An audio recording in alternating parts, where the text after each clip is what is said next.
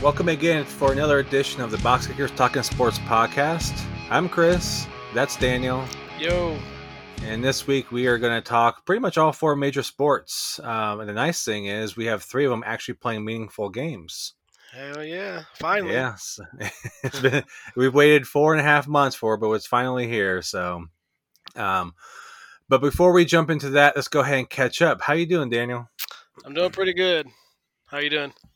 Pretty good. I mean, it's been kind of busy. From I mean, as you most of you know, Daniel and I are in Austin, so we've been kind of in a little spike with COVID in our hospitals. But things are leveling out. The mask mandate seems to be working. Sort of. So sort of. I was at Target today and I saw two people without masks. So yeah, I mean, there's still going to be those people who fight it, but yeah. Again, if you want to watch sports, if you want to watch football this fall, please, please, please wear a mask. So, oh, for sure.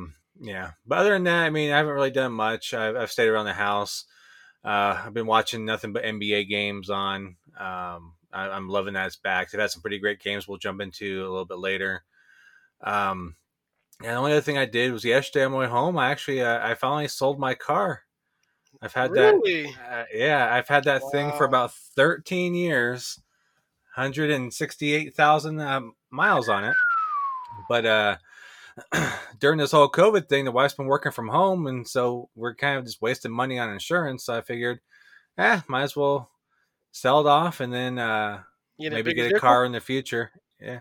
Well, right now we're still driving. Our one car now is going to be my wife's car. She has a little Jetta.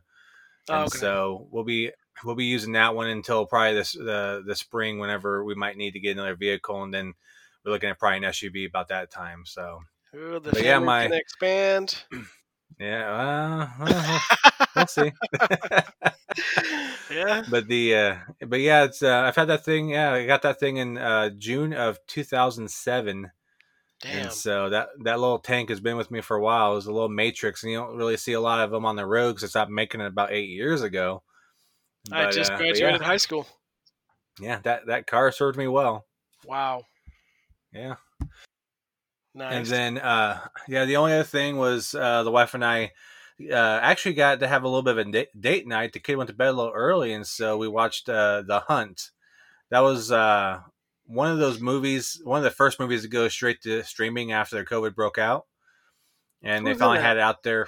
It's a lot of people you recognize, but you don't really know who they are, and they don't last long in a movie. Like all the people you know aren't going to be around very long. I think the biggest name and the main star, the two stars of the movie was I don't know her name, but it's the blonde lady from the. What was that show? It was on I think I know Netflix, what you're talking Glow. About. Yeah, Glow. Okay. Yeah. Did they kill people? What's going on? Yeah. So the premise of the movie was the liberal elite had this ranch where they kidnapped a lot of for lack of a better term, Trump supporters, and they hunt them. Wow. So it's pretty. Yeah, it's pretty interesting because a lot of throughout the movie you hear these what they call the deplorables in the movie, the conservatives, and they're talking about this conspiracy theory about the ranch and like Ranchgate or whatever, and and they're like, "Oh, we're living it right now. We gotta get out of here," but they're being picked off one by one, and a lot of the people you recognize are the ones who are being hunted and. A lot of them go pretty quick early in the movie. I'm actually surprised some of them did the movie just for 2 or 3 scenes. Wow. And then the other big star in there really was Hilary Swank. She was probably the biggest name that was in that movie. So, in a while, right? No, I mean it's been a minute since she was in something that was. I mean, I think $1 Million Baby was probably her last big one. But this movie was never meant to be like a blockbuster. It was never meant to be like a top 5 in the box office rankings. But it's a fun movie if you don't take it serious. Now, I know when it came out, a lot of people really politicized it. They use stereotypes from the political parties to service the storyline, but it's nothing to be taken serious. It's more of like, hey, here's this fun little story. Let's go ahead and throw these people into this situation and see if they can survive. So, gotcha. But yeah, nice. It was a really good movie. I do recommend seeing it. Yeah, I am looking at the cast right now. I do notice a couple of people in there. That's me. It's not a bad cast, actually. Yeah, most of them are going to be. Yeah. Most of them are going to be in there for more than like 10, 15 minutes, though. Just FYI. Oh, jeez. I know it's kind of a spoiler, but they get picked off pretty quick. It's kind of like a Hunger Games beginning where they get this giant crate where they have to go and get their weapons, but they're under fire the entire time they're getting their weapons. So, and they do mix in a little bit of comedy. Like there's, I don't know the character. She didn't really have any backstory because she was only in there for like 3 scenes, but she falls in this pit with spikes and she gets impaled, right? Uh-huh. And so they get her out. Like the guy from This Is Us gets her out of there and is carrying her, then steps on a landmine and blows up, and then half her body gets blown off and then she ends up back on the spikes. Sounds like my type of movie I'd watch. Yeah. So it's pretty interesting, it's pretty funny. I liked it. I'll probably watch it again. It's cheesy. It's the writing isn't the best, but it's a fun movie. Yeah. 56% on Rotten Tomatoes, 6.5 out of 10 on IMDb. So yeah. Interesting. Definitely recommend that. So yeah. Nice. Anything you've caught up on, or is it more just baseball all the time? It's just baseball all the time. It's just been sports. I mean, baseball today, I watched, I caught a couple of the NBA games. They're blowouts, so you know I switched to hockey after that. Yeah. They're the first opening night of the NBA. They had a lot of like really close. I mean, both of them were 2-point games, mm-hmm. and then there's a couple. I think there was like today. I know the Pacers game was pretty close, and we'll talk a little bit about that when we get to the into that section. But yeah, it's just interesting being able to turn on TV and having your choice of what sport you want to watch now. Oh yeah. Because you got 3 out there. You got the NBA, MLB, and the NHL. Plus, if you're a soccer fan, the MLS. You have the Premier League out there. So there's always something on, pretty much. Yeah, you can watch WNBA. There's WNBA. NASCAR. Mm-hmm. I mean, for a while there, we were stuck just watching iRacing. I mean, there were just drivers racing on a PlayStation. Yeah, it was rough. And how far e-games have, I mean, esports have come along with the NBA. Yeah. They broadcast it on ESPN, and it's interesting, but now we're back full force. We're just waiting on one other sport, and that will be the NFL if they have a season. And then college football, which I'm not going to hold my breath on that one. So I agree. Yeah. All right, so we'll go ahead and we'll jump into the NBA talk then. I'll give a few little highlights that I kept note of while I was watching these games. And then I'll get you some of your thoughts on this. So I think it was very fitting. So the NBA stopped and the sports world stopped because Rudy Gobert tested positive, right? Mm-hmm. He was the first basket made when they came back. That's crazy. Yeah, and then that first game that happened in, he actually hit the 2 game-winning free throws at the end of the game. So he was the cause of all this. And he was the one that took the center stage when they all came back. So I thought that was a little interesting quirk. You know how the sports gods always throw something interesting out there for us. Yeah. I went back and actually watched on YouTube that day on March 13th, I believe. It was my birthday, so I think I was out to dinner or something. But today I went back to watch the clip of when they actually called the game of the Oklahoma City Thunder and the Jazz. Am I correct? Yeah. So referees were gathering, and in the crowd, they were pumped up because they were standing because the players were there, and the game was about to start. And then they brought the coaches in, and it was like, that's pretty much it. You know, we're calling this game. I don't know what they said, but players started going to the locker room, and then that's when the announcer said, "Thank you for coming. This game has been postponed." And that's when everybody was like, "Whoa! Like, what's going on?" Yeah, I remember in our little messenger chat. I sent a screenshot of the delay of the game, and that's basically we're saying it's starting. the delays are starting. Yeah. And then about 20 minutes later, they announced the game was canceled. Reports were breaking Rudy Gobert tested positive, and then it was like almost instantly the NBA announced at the conclusion of that night that the season was halting. And so, I mean, it was a surreal experience. I mean, it was one of those where I felt like numb. I'm like, oh, here it goes, because we were getting ready for the NCAA tournament. I mean, they're doing the conference tournament games, and the very next day they play like two games, and at halftime of one of the Big East games, they call it and they shut it down there. So the infamous Mark Cuban meme. Oh yeah, it's a shock when you saw on the phone. Oh my God, Astros just lost. Sorry guys. Oh, glorious day. God, dude, we'll get to that later. God. So for those of you who are listening, we were recording this at 10:08 p.m. on Saturday night the 1st. So yeah, God damn it. All right. So the nightcap of that was the Lakers versus Clippers, and that was a really good game. I mean, there were a lot of fouls called, which the refs always like to put their little stamp on the games, which kind of annoys NBA fans. Yeah. But the key was the stars. I mean, you want to watch the stars performing, you want to see them play well. And LeBron was key because their last possession, he missed a shot, but got his own rebound, put it back up to take a 2-point lead. Mm-hmm. Then he had lockdown defense. He shut down Kawhi, where he basically had to unload the ball to Paul George. And then LeBron switched to Paul George and forced him into a terrible 3-point shot that he missed to seal the win. So LeBron is all in on the NBA bubble. And so that's good for the league, because if he's going to come at a high intensity level, the league is going to be just fine. Oh, yeah. He looked good. And then last night, the highlight of the night was the Rockets versus Mavs. Doncic played well. Porzingis had a big night. Harden just went nuts. He dropped 49 points. That game felt to me like it was the Monday Night Football game between the Chiefs versus the Rams. Remember that a couple years ago, the high-scoring game? I do. Because it was like 152 to 148 or whatever, and they did not go to overtime. They did go to overtime, but they already had like 140 points going into the overtime period. So it's one of those where it's like, wow, it's just all offense. They've given up on defense in that game, and they're just going to see who can outscore the other team. Yeah, and the Rockets took over in the overtime period, which bodes well for my championship pick. Well, there's no defense, man. I'll tell you that.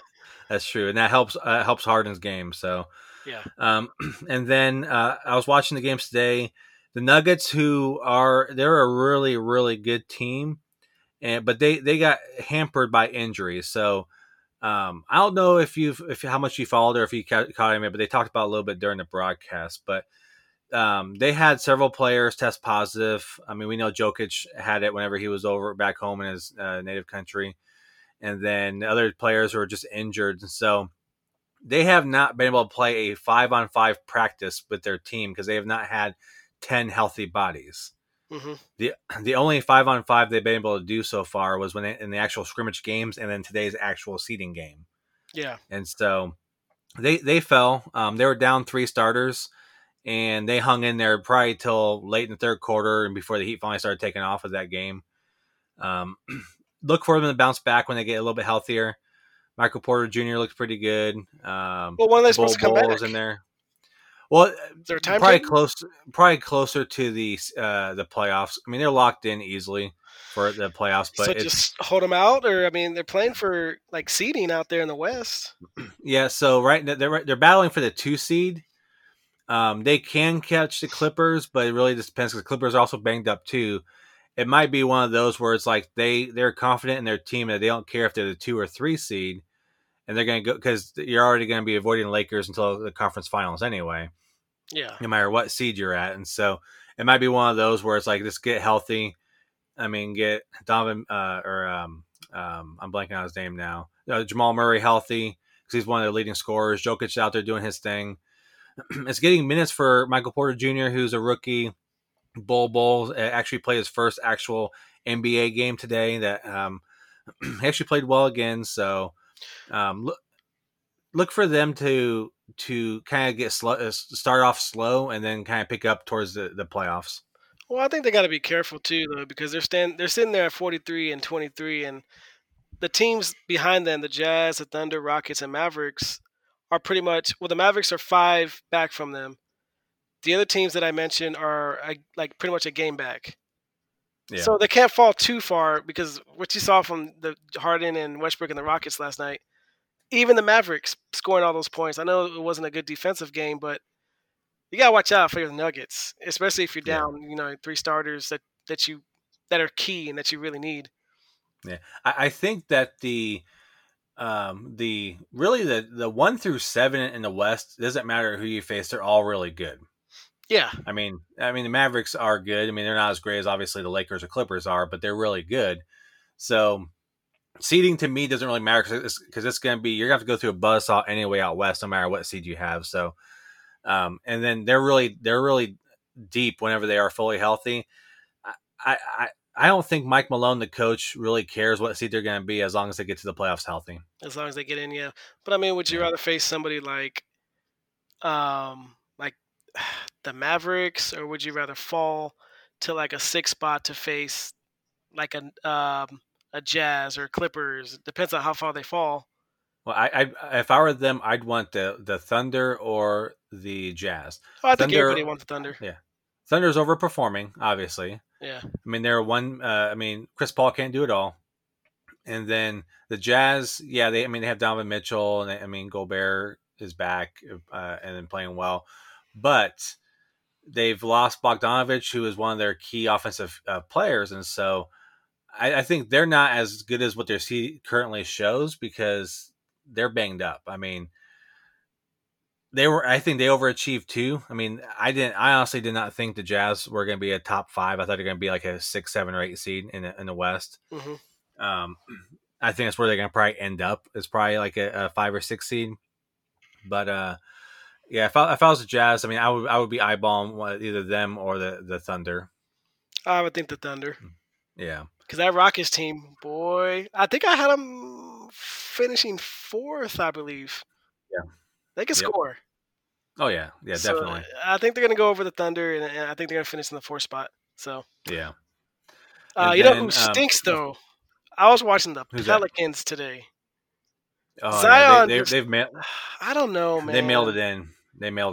They're toast. They're done. Next season, maybe they'll be better. They have Lonzo Ball and all them. And I was just watching that game, and I was just like, oh, they got destroyed.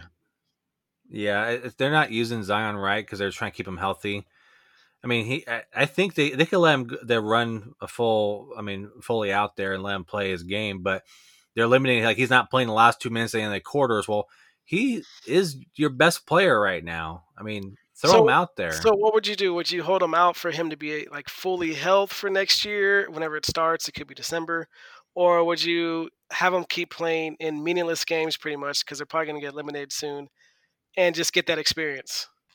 I would play him while you're still in the hunt for the playoffs. Yeah, you're still in the hunt, but oof. As long as you stay within that 3 games of that 8 seed, you're still in the hunt. Mm-hmm. But the way they started off, I don't see them lasting long. If they get eliminated pretty soon, I could easily see them shut everybody down, like Zion and Ball and all them down. So yeah, we'll see. And then, of course, the other game I want to mention was a game that just finished a little bit ago. My beloved Pacers, who I thought were going to get steamrolled because they're down Brogdon. Sabonis is out of the bubble. Oladipo played. He played okay. T.J. Warren was the story of the game. He's one of those guys that is, you never hear his name, but he's a hell of a ball player. Yeah. I mean, he was with the Suns last year and in the first few years of his career. All he does is he scores. He doesn't play defense. Pacers got him playing defense, because that's what they do with their guys. But he's just a bucket. I mean, he's a walking bucket. He was out there. He dropped 53 points. He willed them to that win over the Sixers, which is great, because now they have the tiebreaker over the Sixers.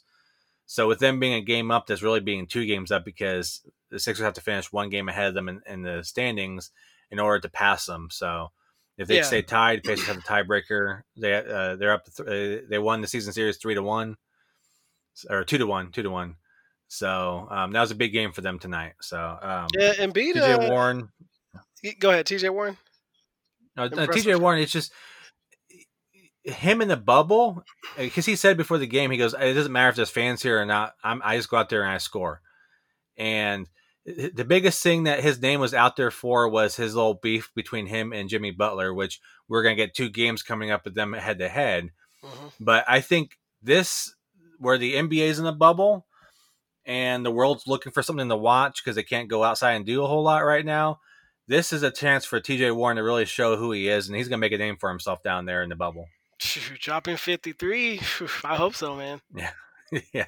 Oladipo had, he's like, yeah, Warren's not going to do that every night, but he's good for 17 to 25 points a game. So yeah, that's good. That's really good for a player. And it's just, that's what he does every night. It's just that Oladipo and Sabonis and Turner, they get all the headlines. But, I mean, minus Sabonis, minus Brogdon, you're down 2 starters. He went out there and he balled out. You needed somebody to step up.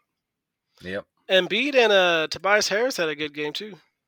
Yeah. On the so the Pacers only had 2 guys above 5'8" healthy. Yeah. And so after Miles Turner got into foul trouble, because Embiid's just too big of a man for him to try the guard down low, they threw Jakar Sampson out there, who is 6'10".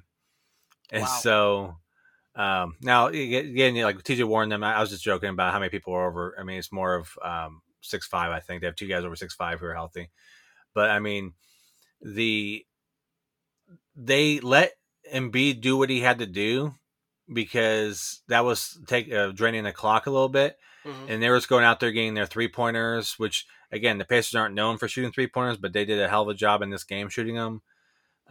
Tobias Harris is always going to score. That's what he's there to do, is to score. He's not a defensive guy, which is why Warren went off.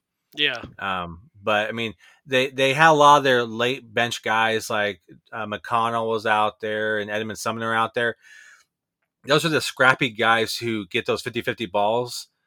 And that really is what helped them in that game, is because they had a bad third quarter. The Pacers were terrible to start the third quarter, which seems to happen most games. But they went out there in that fourth quarter and they just took that game away from Philly. Well, I was looking at the scores because I was watching the Astros, of course, but I was watching the ESPN app, and they were down in the third quarter by like 7 or something like that. Yep. And yeah, so they came back and they got it. They're up 6. Pacers were up 6 at halftime, down 6 at the end of the third quarter. So they had, 5 points in the first 8 minutes of the quarter. Damn. Yeah. And then they went on a little bit of a run late and they finished, I think, with 20 in the quarter. And then they just took it away from them in the fourth. I mean, Embiid had to sit for a little bit and then they just took off while he was out of the game, and they went on a little run. It took a little bit for Warren to get started up again. Oladipo hit a couple threes. I mean, he both him and Warren both hit they're probably halfway between the 3-point line and half court, where they hit 2 shots during that game. So, I mean, Warren was doing heat checks and he was hitting them anywhere on that court. So, yeah, that was impressive. That was a good first win for them. I feel better about their chances of getting the 5 seed now. I think it's going to be them versus Miami in the 4-5 matchup at this point. Winnable? Yes or no? Oh, obviously it's winnable, but. I like it better because T.J. Warren's going to be on a mission and Jimmy Butler is going to be focusing on him. So I think if Jimmy Butler can not have his focus on the game and more on trying to outscore T.J. Warren, I think that helps the Pacers get past them. Now, again, depends on Sabonis, depends on Brogdon coming back. Yeah. If it's a series between them as is right now with Brogdon back, I still would probably put Miami winning it in 7, but I think that I like their chances better against Miami than they do against Boston. I would agree. Yes. Yeah. So, were there any of the games that you caught that stand out to you? No. Well, I just caught the end of the Raptors Lakers game. Raptors beat them 107-92. So, what happened there? That's it. Raptors are a interesting team because you thought last year when they lost Kawhi that they're a one trick pony. They weren't going to. I honestly didn't think they're going to make the playoffs when Kawhi left. I'm shocked at how good that team is. Nick Nurse is a hell of a coach because he has a lot of average guys and they know their role and they're doing their thing and they're winning ball games. they could repeat and win this year's championship. I think so. I mean, I had the Lakers Bucks, but after seeing the end of the Raptors game just now, I mean, it's pretty impressive. Lowry had 33. Anunoby had 23. LeBron finished with 20. Yeah, what did Siakam do? Siakam finished with 15. 9 boards, rebounds. LeBron James finished with 20. Anthony Davis, 14. McGee with 3. And Caldwell finished with 5 points after playing 30 minutes. Yeah, Siakam is one of those guys that he may not pad the stat box, but, man, he does it all. I mean, he slipped through a lot of people's hands in the draft and the Raptors. I mean, I think he's similar to Kawhi early on where he's a system guy. I'm not sure if he could do that for any other team, but he's a hell of a player. Man, I wouldn't say I'm shocked, but after the Lakers beat the Clippers opening night, Toronto's a real deal. Yeah. Real deal. I think it's going to be between them, Philly, and the Bucks to come out of the East. No Boston? Their best player right now, Tatum, he's still young. Jaylen Brown, he's okay. I mean, he's a really good player, obviously. I mean, I think he'd be a superstar in any team. Yeah. But Kemba Walker is going to really be in his first playoffs. And he has the ball most of the game, and I just don't know how he's going to be in that. I mean, again, it's going to be different because you don't have a crowd, you don't have the road games or the home games. But, I mean, we just don't know what kind of Kemba we're going to get. Is he going to be a ball-dominant guy and just jack up some shots, or is he going to get the ball to Tatum and these other guys who aren't or are great players, but, I mean, I don't know if they're true superstars yet. Mm-hmm. So, do you like the LED boards with the fans? I kind of do because it's kind of weird because it gives a little bit of. I mean, I want to do it. I think I might sign up and try to do it for a Pacer game. But I like seeing reaction to shots, you know, or a big play. Yeah. Seeing them react versus just hearing guys on the bench lose it. I mean, like whenever Warren had that three to get to 53 points and basically go up 6 with like 10 seconds left. Watching the fans lose it on the video board, that was fun. I mean, that gave a little bit of a home court advantage, I think, for Indy in that game, having those guys. Now, you know, obviously, you can't hear them. Yeah. But I think the funniest thing, I don't know if you saw it, but for part of that game, you remember on the Michael Jordan documentary, The Last Dance, that the white lady with blonde hair screaming in the crowd during the Pacers Bulls game, they put a picture of her up there on the video board with the fans. Oh boy! It's like I think Michelob Lights running that board. They were smart by doing that. I think I'd rather have a cardboard cutout. No, I'd rather have a cardboard cutout. Somebody hit a piss missile, home run, knock my head off. Nah, that'd be cool, man. I'd rather have that.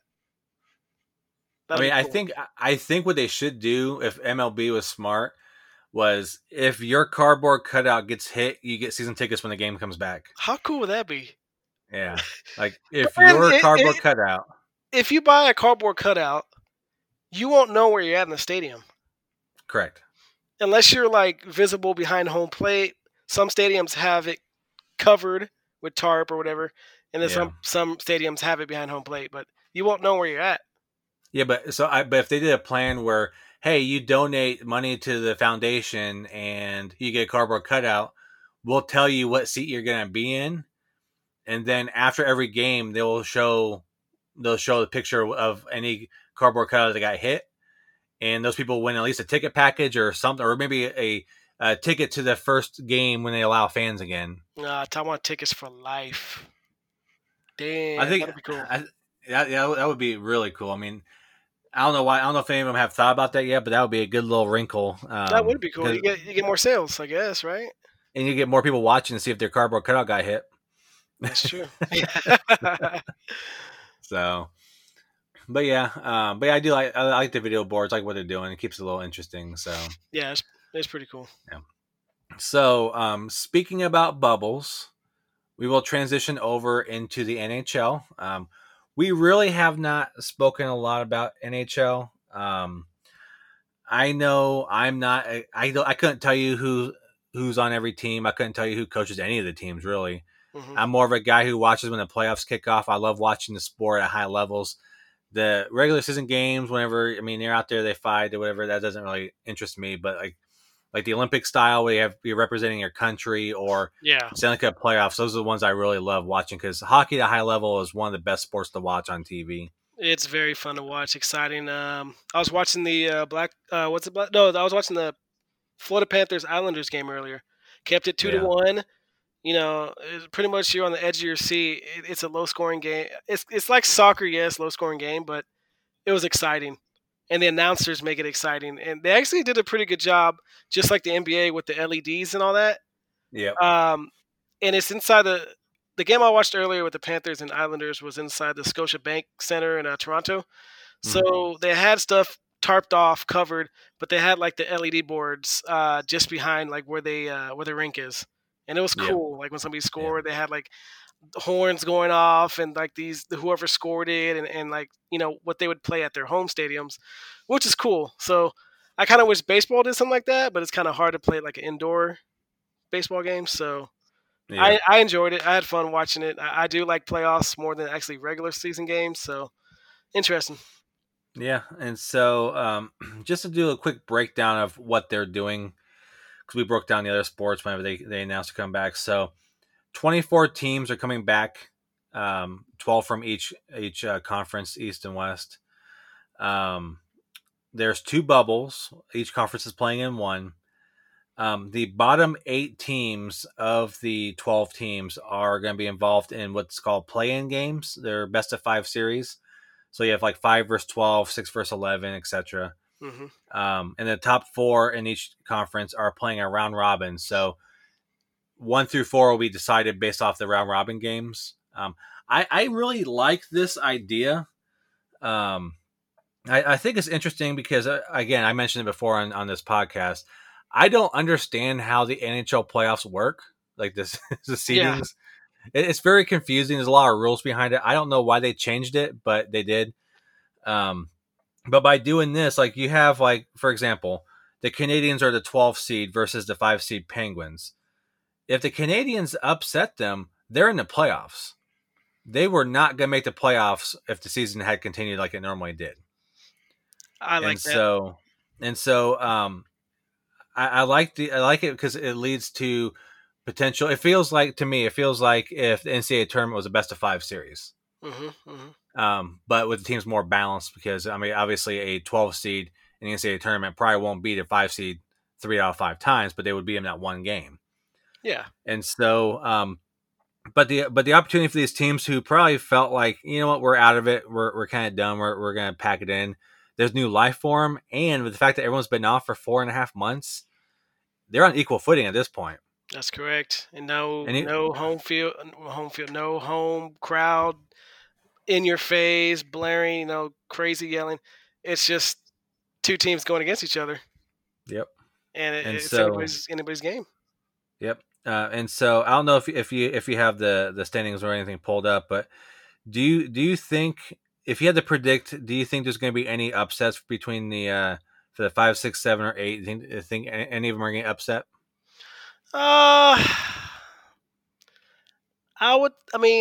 So the Blackhawks, I believe, were 12 seed.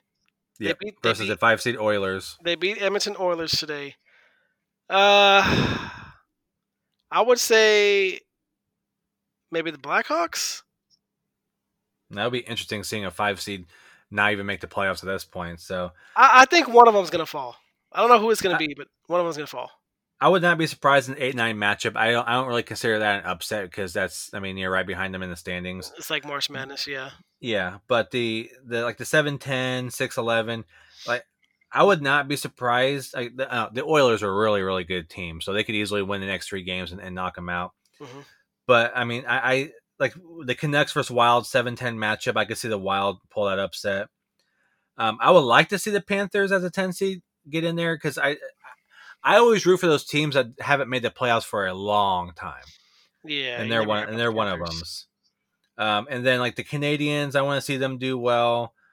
And then the Jets, just because I want to see a Canadian team win the Stanley Cup. I mean, it's been so long. They love the sport so much. It's just they deserve it at this point. I'm kind of digging the New York Islanders. Yeah. I mean, just a rock, like a good team. I mean, they beat the Panthers, yeah, but I think going back to last season or the season before that, they made a deep playoff run. I think they maybe lost to Carolina, if I'm not mistaken, last year or the year before. But, yeah, I'm kind of digging the Islanders. Well, yeah. Blackhawks are also a storied team as well. But what happened to, like, the Detroit Red Wings and teams like that? They just fell off? The Detroit Red Wings rode that train for so long that they were selling off draft picks and young players to stay competitive. I mean, they're competitive for, 25 years straight?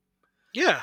And all their players aged or retired, and they had nothing in their minors, and their draft picks were so bare that they're rebuilding, and it looks like they're going to be rebuilding for a while. Yeah, so at the bottom of the standings, you have Detroit, who's eliminated. You have the New Jersey Devils, who are eliminated. They've been a storied franchise. You have the Chicago Blackhawks still around, but they were at the bottom of the barrel. And then the LA Kings were, I think, 29-41 as well, and they're eliminated. So, you know, now you're looking at all these up-and-coming teams like, the Blues won, but you have Washington. They're pretty decent. The Bruins have always been pretty good, but teams like the Florida Panthers are finally like in the playoffs now. So I don't know what happened to all these storied franchises in the NHL. I guess, like you said, it's just old age and they didn't have nothing to rebuild with. Yeah. Yeah, because I was a little surprised. It was a couple of years ago, I think it was, when the Red Wings had the number one draft pick, and I'm like, wait a minute, the Red Wings have the number one draft pick.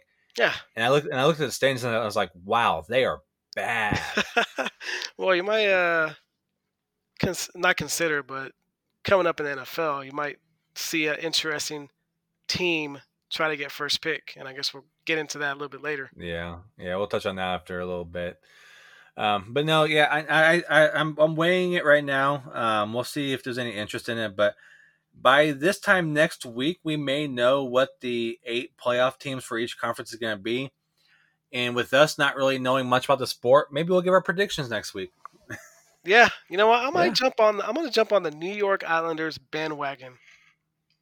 I like them. I like the colors. I like what they did today. I'm going to jump on the bandwagon. I don't know about how far along of a fan I'll be. I won't buy merchandise, but I'll root for them. I'll tell you. I'll say that.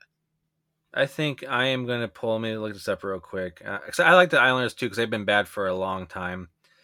But I think I am going to go with more of a West team when it comes to NHL. I'm going to go with the Calgary Flames as the 8 seed. Flames. Shout out to Bret Hart, huh? Oh yeah, I mean they went to the finals, what was it, 8-9 years ago? Yeah. And it was like a little surprise run. And they were possibly going to be that Canadian team that was going to do it. Unfortunately, you have 2 Canadian teams facing each other, the Flames and Jets, so one of them's going to knock out the other one. Yeah. I'm going to pull for whoever wins that series. I'm going to go with Flames or the Jets. Well, the Jets are winning 1-0 right now at the end of the first period, so... And NHL is one of those sports where it doesn't matter your seeding. I mean, because it's not uncommon for an 8 seed to be a 1 seed. Yeah, exactly. So, all right. So with that, we will transition into MLB. So I would say the biggest story of the early season so far, and you'll probably agree with me on this, is how bad the Astros looked against the Dodgers. Why would you go there? They didn't look bad, dude. They went to a 14-inning extra inning game the other night. I know. As Oral Hershiser said, it's harder to hit the ball when you don't know what's coming. Well, Preston Wilson had some words for him on Twitter because he thought he was cheating as well, it sounded like. So I'm not going to get into it, but yeah, Oral Hershiser, better watch out. But no, but seriously, though, the big story is the Florida Marlins are ravaged right now with COVID-19. There's 20 people involved with that franchise who are currently positive. News broke yesterday that there are two Cardinal players. Sounds like they weren't very smart about it, and one of them went to a casino or something, and they contracted it there. It was back in Atlanta, I believe. They're young. They're stupid. Yeah. It's hard to digest if this MLB season actually going to stay intact, or if they're even going to get to 60 games or 50 games or 40 games, because they probably have the worst commissioner by far in any sport. Easily. Yeah, very easily. And it's just, you got to keep this thing contained, man. Like, if this is going to keep happening, we've seen it with the Cardinals, all these postponed games, you got to shut it down. And I know he came out today with, what did he say today? Oh, I'm not a quitter. We're not quitters or something like that. Like he was clearly blaming the players for this. Whenever you as a commissioner are the one who's supposed to dictate how the season's going to play out and have rules for the players. Exactly. And he won't set rules, and it's just, I don't get it. I mean, when he was first named after C-League retired, I was like, okay, this guy looks like he might be legit. He's made nothing but terrible decision after terrible decision. Mm-hmm. And he should have stuck with the original idea of having a bubble. I mean, they talked about having the two bubbles, what, in Dallas and then Phoenix or something like that? Well, they had three hubs. I think it was Phoenix, Dallas, and Florida. But we all know Florida was a big hot spot. It's working for the NBA right now, though. I mean, if you do it right, it's successful. Well, that's why they have a better commissioner. But the players also didn't want to stay away from families. We had Mike Trout was going to be away. He was going to leave either way. But he's gone right now, so yeah, for a couple of days. And I mean, he said the players need to be better, but I am not a quitter in general, and there's no reason to quit now. We have had to be fluid, but it is manageable. There's no reason to quit now. What are you talking about? I mean, you're putting players' lives at jeopardy. I mean, yes, there's a lot. You have the haters who say, well, you only have a 1% chance of dying. Well, okay, it takes one death for the league to shut down. Yeah. You have the long-term effects when it comes to heart issues, lung issues, kidney or liver issues. We hear about it every day at work. People who don't work in healthcare think it's a big hoax. It's a serious thing, and the Miami Marlins could be destroyed by this, because if say 1% of that, of who's sick right now, so two players have to retire because of medical conditions stemming from this, you're opening yourself up to a lawsuit from the players union. Oh, for sure. Like, and I don't get how he doesn't think this is a big deal. Yeah. It's just, he needs to have a backup plan. Right now, they should have paused for a week, in my opinion. Yeah, because the Marlins and Phillies have only played 3 games, so now they're going to play double header games with 7 innings. This isn't Little League ball.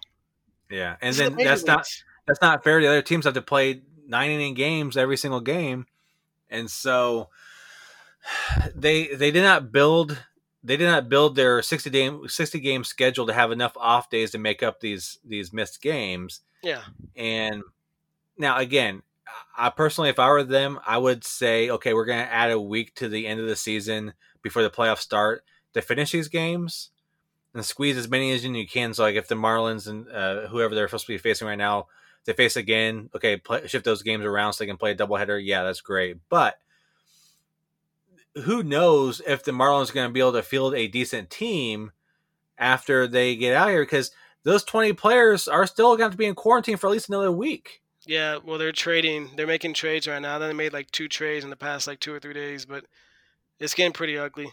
They're going to have to call up players from their farm system to pretty much play. Whoever's left of the farm system. Whoever's left, and we knew they're already a bad ball club, so yeah. It's going to be a disaster. I don't know what they're going to do. I think if another team or two somehow test positives when these tests arrive, that's it. That's it. Yeah. I don't remember the player's name, but the guy who got waived by Detroit and he got claimed by Miami, and then the same day that he was announced he was claimed by them, this whole outbreak happens and like, oh crap, I gotta go to this clubhouse. Yeah. So these people that are getting traded to the Marlins, like they're like, I don't want to go there. I do not want to go there. Yeah. It's crazy. So, and then who knows with the Cardinals having those two tests positive, they've been around their teammates up until this positive test. So who knows how many more of them are going to get sick. Yeah. And so just making up those games too, is just, it's going to be a hassle. It's gonna work probably, but I don't know how they're gonna be tired. I'll tell you that, especially playing doubleheader games, all that. What are the odds in your opinion? What percentage do you think they finish the season? 60%. You got to keep these guys contained. That's the thing. Knowing Manfred, I'm putting this at 40% that they're gonna complete the season. That guy's a joke. I thought Roger Goodell. Well, what do you think about Joe Kelly getting 8 games? Too harsh? So I think that was too harsh whenever you know you have a 60-game season. But you can't do that. Correct, but at the same time is you can't use the same penalties you do in a 162-game season that you do for a 60-game season because you basically just decimated that guy's paycheck for the season because he's already getting a fraction of what he's going to get paid to begin with, and then now you're losing. The Dodgers are losing one of their best bullpen guys for like a quarter of the season. Well, maybe he should have thought about that before he threw behind Bregman. He should have hit him in the head. That was intentional. You cannot do that. Somebody had no control. Somebody died by getting hit by a pitch like 100 years ago, apparently, and he died. If he wanted to hit him, he could have. If he hit him in the head, that should at least been like. He'd been done for the season. Yeah, 20 game or a whole season. If you purposely hit him in the head, that should be the whole season. Well, I don't understand what he's jawing about. And hear me wrong. That night when I was watching the game, I knew it was going to be bad blood because I've seen Joe Kelly. I've seen him against the Yankees. He got into a brawl with Austin Kelly from the Yankees, and I knew it. It was going to be bad blood when he came in. Yep. I knew it because earlier in the game, there was already jawing, but Joe Kelly was the enforcer. He was the guy that was going to do this. I mean, that's what you do to cheaters. Well, I mean, yeah. Okay. So the Astros, they knew they were going to get thrown out this season. It's just, I don't know if it's supposed to be like that. It's not supposed to be behind the head. Yeah. But I mean, I don't understand what Joe Kelly was jawing about. He was on that Red Sox team, the 2018 team, when they allegedly cheated. Doesn't matter. What is he jawing about?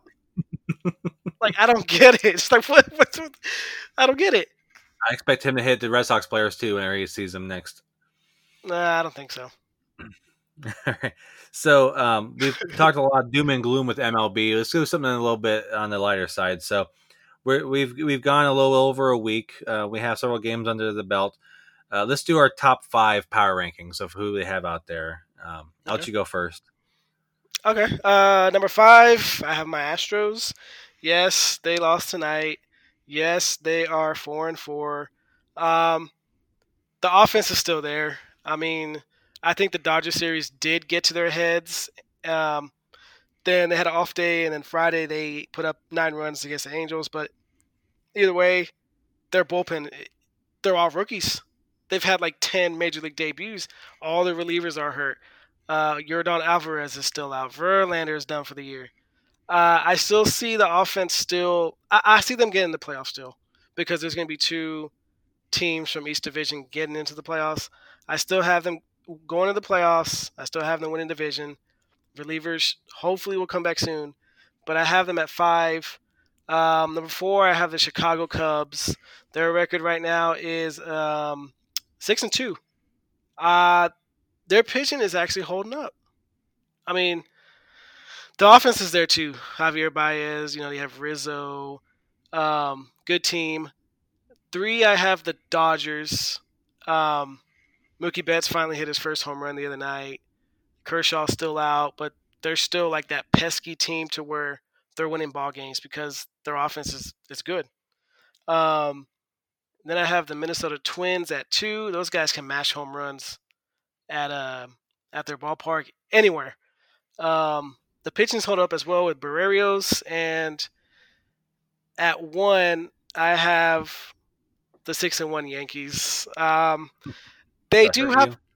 It does hurt me. I mean, they're playing. They had a cupcake schedule so far. I mean, they played the Orioles, the Red Sox. Oof. Oh, I thought they're going to be better than that. The pitching, they can't get a starter to go 5 innings, so they're bashing on all these AL East teams. But their offense is there. Judge is mashing home runs pretty much every game. Stanton, Gleyber Torres, get Garrett Cole's over there. I have them at 1. They'll probably stay 1 for a while. And that's my top 5 for this week. Okay, so I made a little slight adjustment to mine since the Astros lost. I did have them at 5, but I dropped them down. So I'm going to go with number 5, which surprises me. I shouldn't be surprised, but they're a young team. They have some decent veterans on there. The San Diego Padres. They are better, much better than I thought they were going to be this year. Oof, yeah. Fernando Tatis, man. Yeah. Number 4, I have the Minnesota Twins. I mean, just they hit homers. Homer after homer after homer. Mm-hmm. Number 3, which I think my 1, 2, and 3, I could be in any order, but right now I have the Cubs at number 3. They're firing all cylinders right now. I mean, they're on a tear. Mm-hmm. Number 2, I actually have the Yankees. I don't like the Yankees. That's why I have number 2. I mean, they should be number 1, but now I'm not going to do it. I can't do it. Is it just a cupcake schedule they've been playing? Well, I mean, yes. I mean, the Orioles, and the Red Sox are bad. I mean, it's just, they're okay. I mean, the Yankees are they're going to be one of the top teams in baseball. I can't reward them for the schedule. I mean, I can't. They don't choose their schedule. It's how it's chosen for them. I mean, they faced a Nationals team which doesn't have a lot of their best players opting out. So, and then number 1, I have the Dodgers because I still feel they're the best team that's going to win the World Series. I hate you. And for how they basically just pantsed the Astros in that sweep. I don't think they pantsed them, but the first game, yes. And, after that first game, I really did think it got to the Astros' head. Yeah. Because Altuve can't hit water if he fell off a boat right now. Well, because he doesn't know what's coming. He hasn't had to guess. He hasn't had to predict a pitch for 4 or 5 years. And I had some texts coming to me, unknown people, I'm not going to name them, saying, do you see the Altuve struggling right now, even in the 60-game season? Do you think it was all the trash banging and all that? Not all of it. It's too early to tell. It's let me wait till the season's over, and then we'll talk about it. I mean, I could probably hit pretty decent if I knew what pitch was coming every single time. Gee. There's no way you get like those fastballs and curveballs. You still got to be pretty talented, man, because yeah, I know that is rough and tough. Yeah, yeah. So that's our little power rankings. Maybe we might make this a weekly feature, as long as MLB is still active. That is. Oh man, I don't have high hopes, but it's not looking good. I'll tell you that. This is kind of what we expected. And with that, we can transition over to NFL because, as we've said before, what happens in baseball affects the NFL the most because they are trying to do the same model with having home games and having their players not having to quarantine. I am very concerned for football because the sheer number of players are going to have compared to baseball, and baseball's already having this problem. Mm-hmm. Because they're going to be flying all over the country. It's not just going to be regional like the baseball is doing. Exactly. And so, but first, before we jump into what we think is going to happen, last week when we had this show, only one player had opted out at that point. Now we have a ton. Yeah. So I'm just gonna harp on a couple of the bigger names. Like, so for the Bills, Starla Tutui, he opted out. Damian Williams for the Chiefs, running back, opted out. Cowboys Stephen Guidry or whatever, he wasn't going to play anyway, but Maurice Kennedy, mm-hmm. Who was supposed to replace, I think, Byron Jones a little bit in the secondary. I think that's now a concern for them. Marquise Goodwin, who just has a young child, him and his wife had a lot of miscarriages, so they're very concerned. So they want to make sure they look out for their family first. I applaud him for making that decision. Oh, yeah. Office tackle Nate Solder for the Giants. He's probably towards the end of his career anyway, so he's probably – I don't know if we're actually going to see him play again.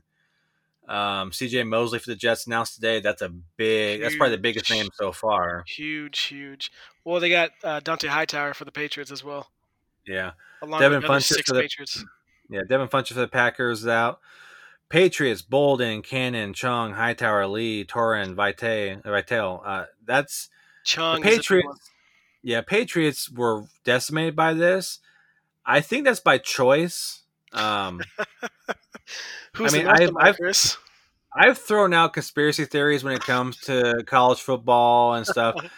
I would not put it past Bill Belichick to convince these guys to opt out so they can get that number one draft pick this year. Because I think when they signed Cam Newton, he was like, oh, crap, we're going to win games now. And so he's convincing all these other guys to opt out at this point. So I think there's a little bit of shadiness going on there. Okay, Alex Jones. Well, let me ask you this: if this is the whole plan for Bill Belichick and company, Trevor Lawrence or Justin Fields? Lawrence. I've seen Justin Fields in some early mock drafts.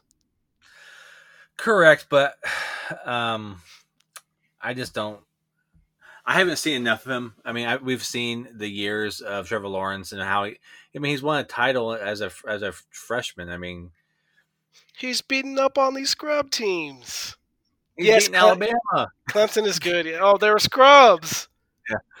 So, but no, I would go Trevor Lawrence. I mean, he's I think the surefire guy in this draft. I think so too. So, college player opted out too as well. Yeah. And I saw that. They're still negotiating with the players' union, and they may move up the opt-out deadline to this week. Yep, I did see that. And so we'll know. We'll have a final list, and that could affect some of our predictions. That could really affect fantasy football. Well, I'm sure we'll do a fantasy football special coming up here in a few weeks, so we'll be able to touch more on what's being affected by COVID and league plans. But with all that being said, and these players opting out, camps are open. Players are showing up. So there's a little bit of normalcy coming back to football. There'll be some names we won't see this year. But with that, do you have anything that you saw so far this week that stands out to you? Yeah, I've just been pretty bummed out because the Hall of Fame game should have been next Thursday. Cowboys and Steelers. So sad. I know people don't like preseason, but the Hall of Fame game is... It's the start of NFL football. You know, you get home from work, you put on football, have a good dinner, and it's on NBC with Al Michaels and Chris Collinsworth. I watched, and last year I watched NFL Network right when I got home. The players coming in on the buses with the motorcade by the police, and NFL Network was filming this, and it was amazing because it's the start of football, and that's what we love and enjoy in the fall, winter time. But now it's different this year, of course. So I'm just pretty bummed out about that. I mean, hopefully they can start the season on time. We'll see. Another tidbit as well. Matthew Stafford placed on the reserve list due to COVID. Yeah. Saw that. Mm-hmm. First starting quarterback to be hit. Well, they stink anyway, so. I know. But I was watching Top 100 on NFL Network earlier. I think number one was Aaron Donald for the Rams, possibly. I mean, he is the best. You think he's the best? Do you think he should be number one? Oh yeah. Why? It's just I think he can hold a mediocre defense and turn him into elite. He's kind of like a Khalil Mack in that way. Yeah, I mean he's a star at his position, but he's no like. I mean, obviously, I would think it's like the quarterbacks or the running backs, but I guess, man, I don't agree with it. I mean, again, we always think about the quarterbacks, running backs, receivers, the ones we know, the skill position players. But offensive linemen, defensive linemen, those guys are what dictates a lot of these games. That's true. Chris Jones was on there, I believe. Yeah. Can't remember what number it was, but he was on there. Let me ask you this real quick before we finish this episode. Do you think Jimmy G is, I don't want to say one of the worst quarterbacks to start the Super Bowl, but do you think he'd be like on the bottom tier of the quarterbacks to start for the Super Bowl? No, I mean, I would probably put him in the second to bottom tier because, I mean, you have like the likes of like Rex Grossman and Trent Dilfer. I mean, he's better than those guys. Yeah, I agree. I would put, so if he did a top tier, middle tier, and then lower tier, he'd be at the bottom of the middle tier. He's not the worst, but he's also not the best. Yeah, and that defense got him there. So, well, I mean, yeah. Plus Kittle and their like three-headed running back that they had. Yeah. Interesting. Yeah, he's an okay quarterback. I mean, yes, he's better than Rex Grossman, Trent Dilfer, those type of guys. Mm-hmm. But he's no Flacco. I think Flacco was a better quarterback in his heyday than Jimmy G. I mean, I don't know about Flacco. I think there was like 2 years where Flacco was what he said he was elite. Now was he like top five in the league? No. But those years that he got him into the like the Super Bowl, like the year he was actually throwing the ball, mm-hmm. Yes, definitely he was one of the top quarterbacks in the league that year. Once the playoffs started, during the season he was average, but when the playoffs started, he was winning the games for them. Joe Flacco right now, 40,000 yards, 218 touchdowns, 61.9 completion rating. Not bad. He's a good quarterback. 40,000 yards. Holy moly. Well, you remember we had Steve Smith there for a while. Yeah, he did. So, all right. That's pretty much it for the NFL talk. Do you have any other? I mean, I know like we haven't touched much on MLS other than the fans they had on the little jumbotron, and we touched a little bit last week about WNBA, but they've only played a few games, so nothing stood out. I know, and I blank on her name every week. I'm sorry. I'm learning for next week. Sabrina, I want to say Ionescu, the number one pick. She hurt her ankle. She's out for about a month, and so that's basically gonna knock them out for the season. I mean, I think they're heading towards another top pick because she was the best player on that team as a rookie, and she's out for a month. And it's gonna hurt to have her missing. Where are they playing at? They are. It's the IMG Academy, I believe, down in Florida, Bradenton, Florida. Bradenton, okay. Yeah. So the NBA bubbles, is this like 4 or 5 bubbles, correct? In sports. Yeah, like where the NBA games are being played right now. How many like facilities are they playing at right now? So the NBA, they have 3 facilities where they're playing games at. They have 4 hotels they're staying at. But the whole sports complex there at Disney is the NBA's. I mean, they have that whole area. The players can roam. They can go about into these other areas as long as they stay within the confines of the bubble that they've established. And so it's like a whole part. Like there's still people going to Disney and riding their rides right now, but the players are in a different part of the park that are as isolated.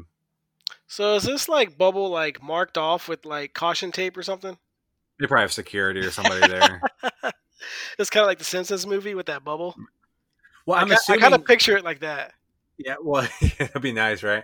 I figure it's like, so when you go to an amusement park, you know, you go through those little ticket sections where you have to buy your ticket to get into that part of the park. Yeah, I think it's like that. You have the gate where you have to walk through like the little turnstile thing. Okay.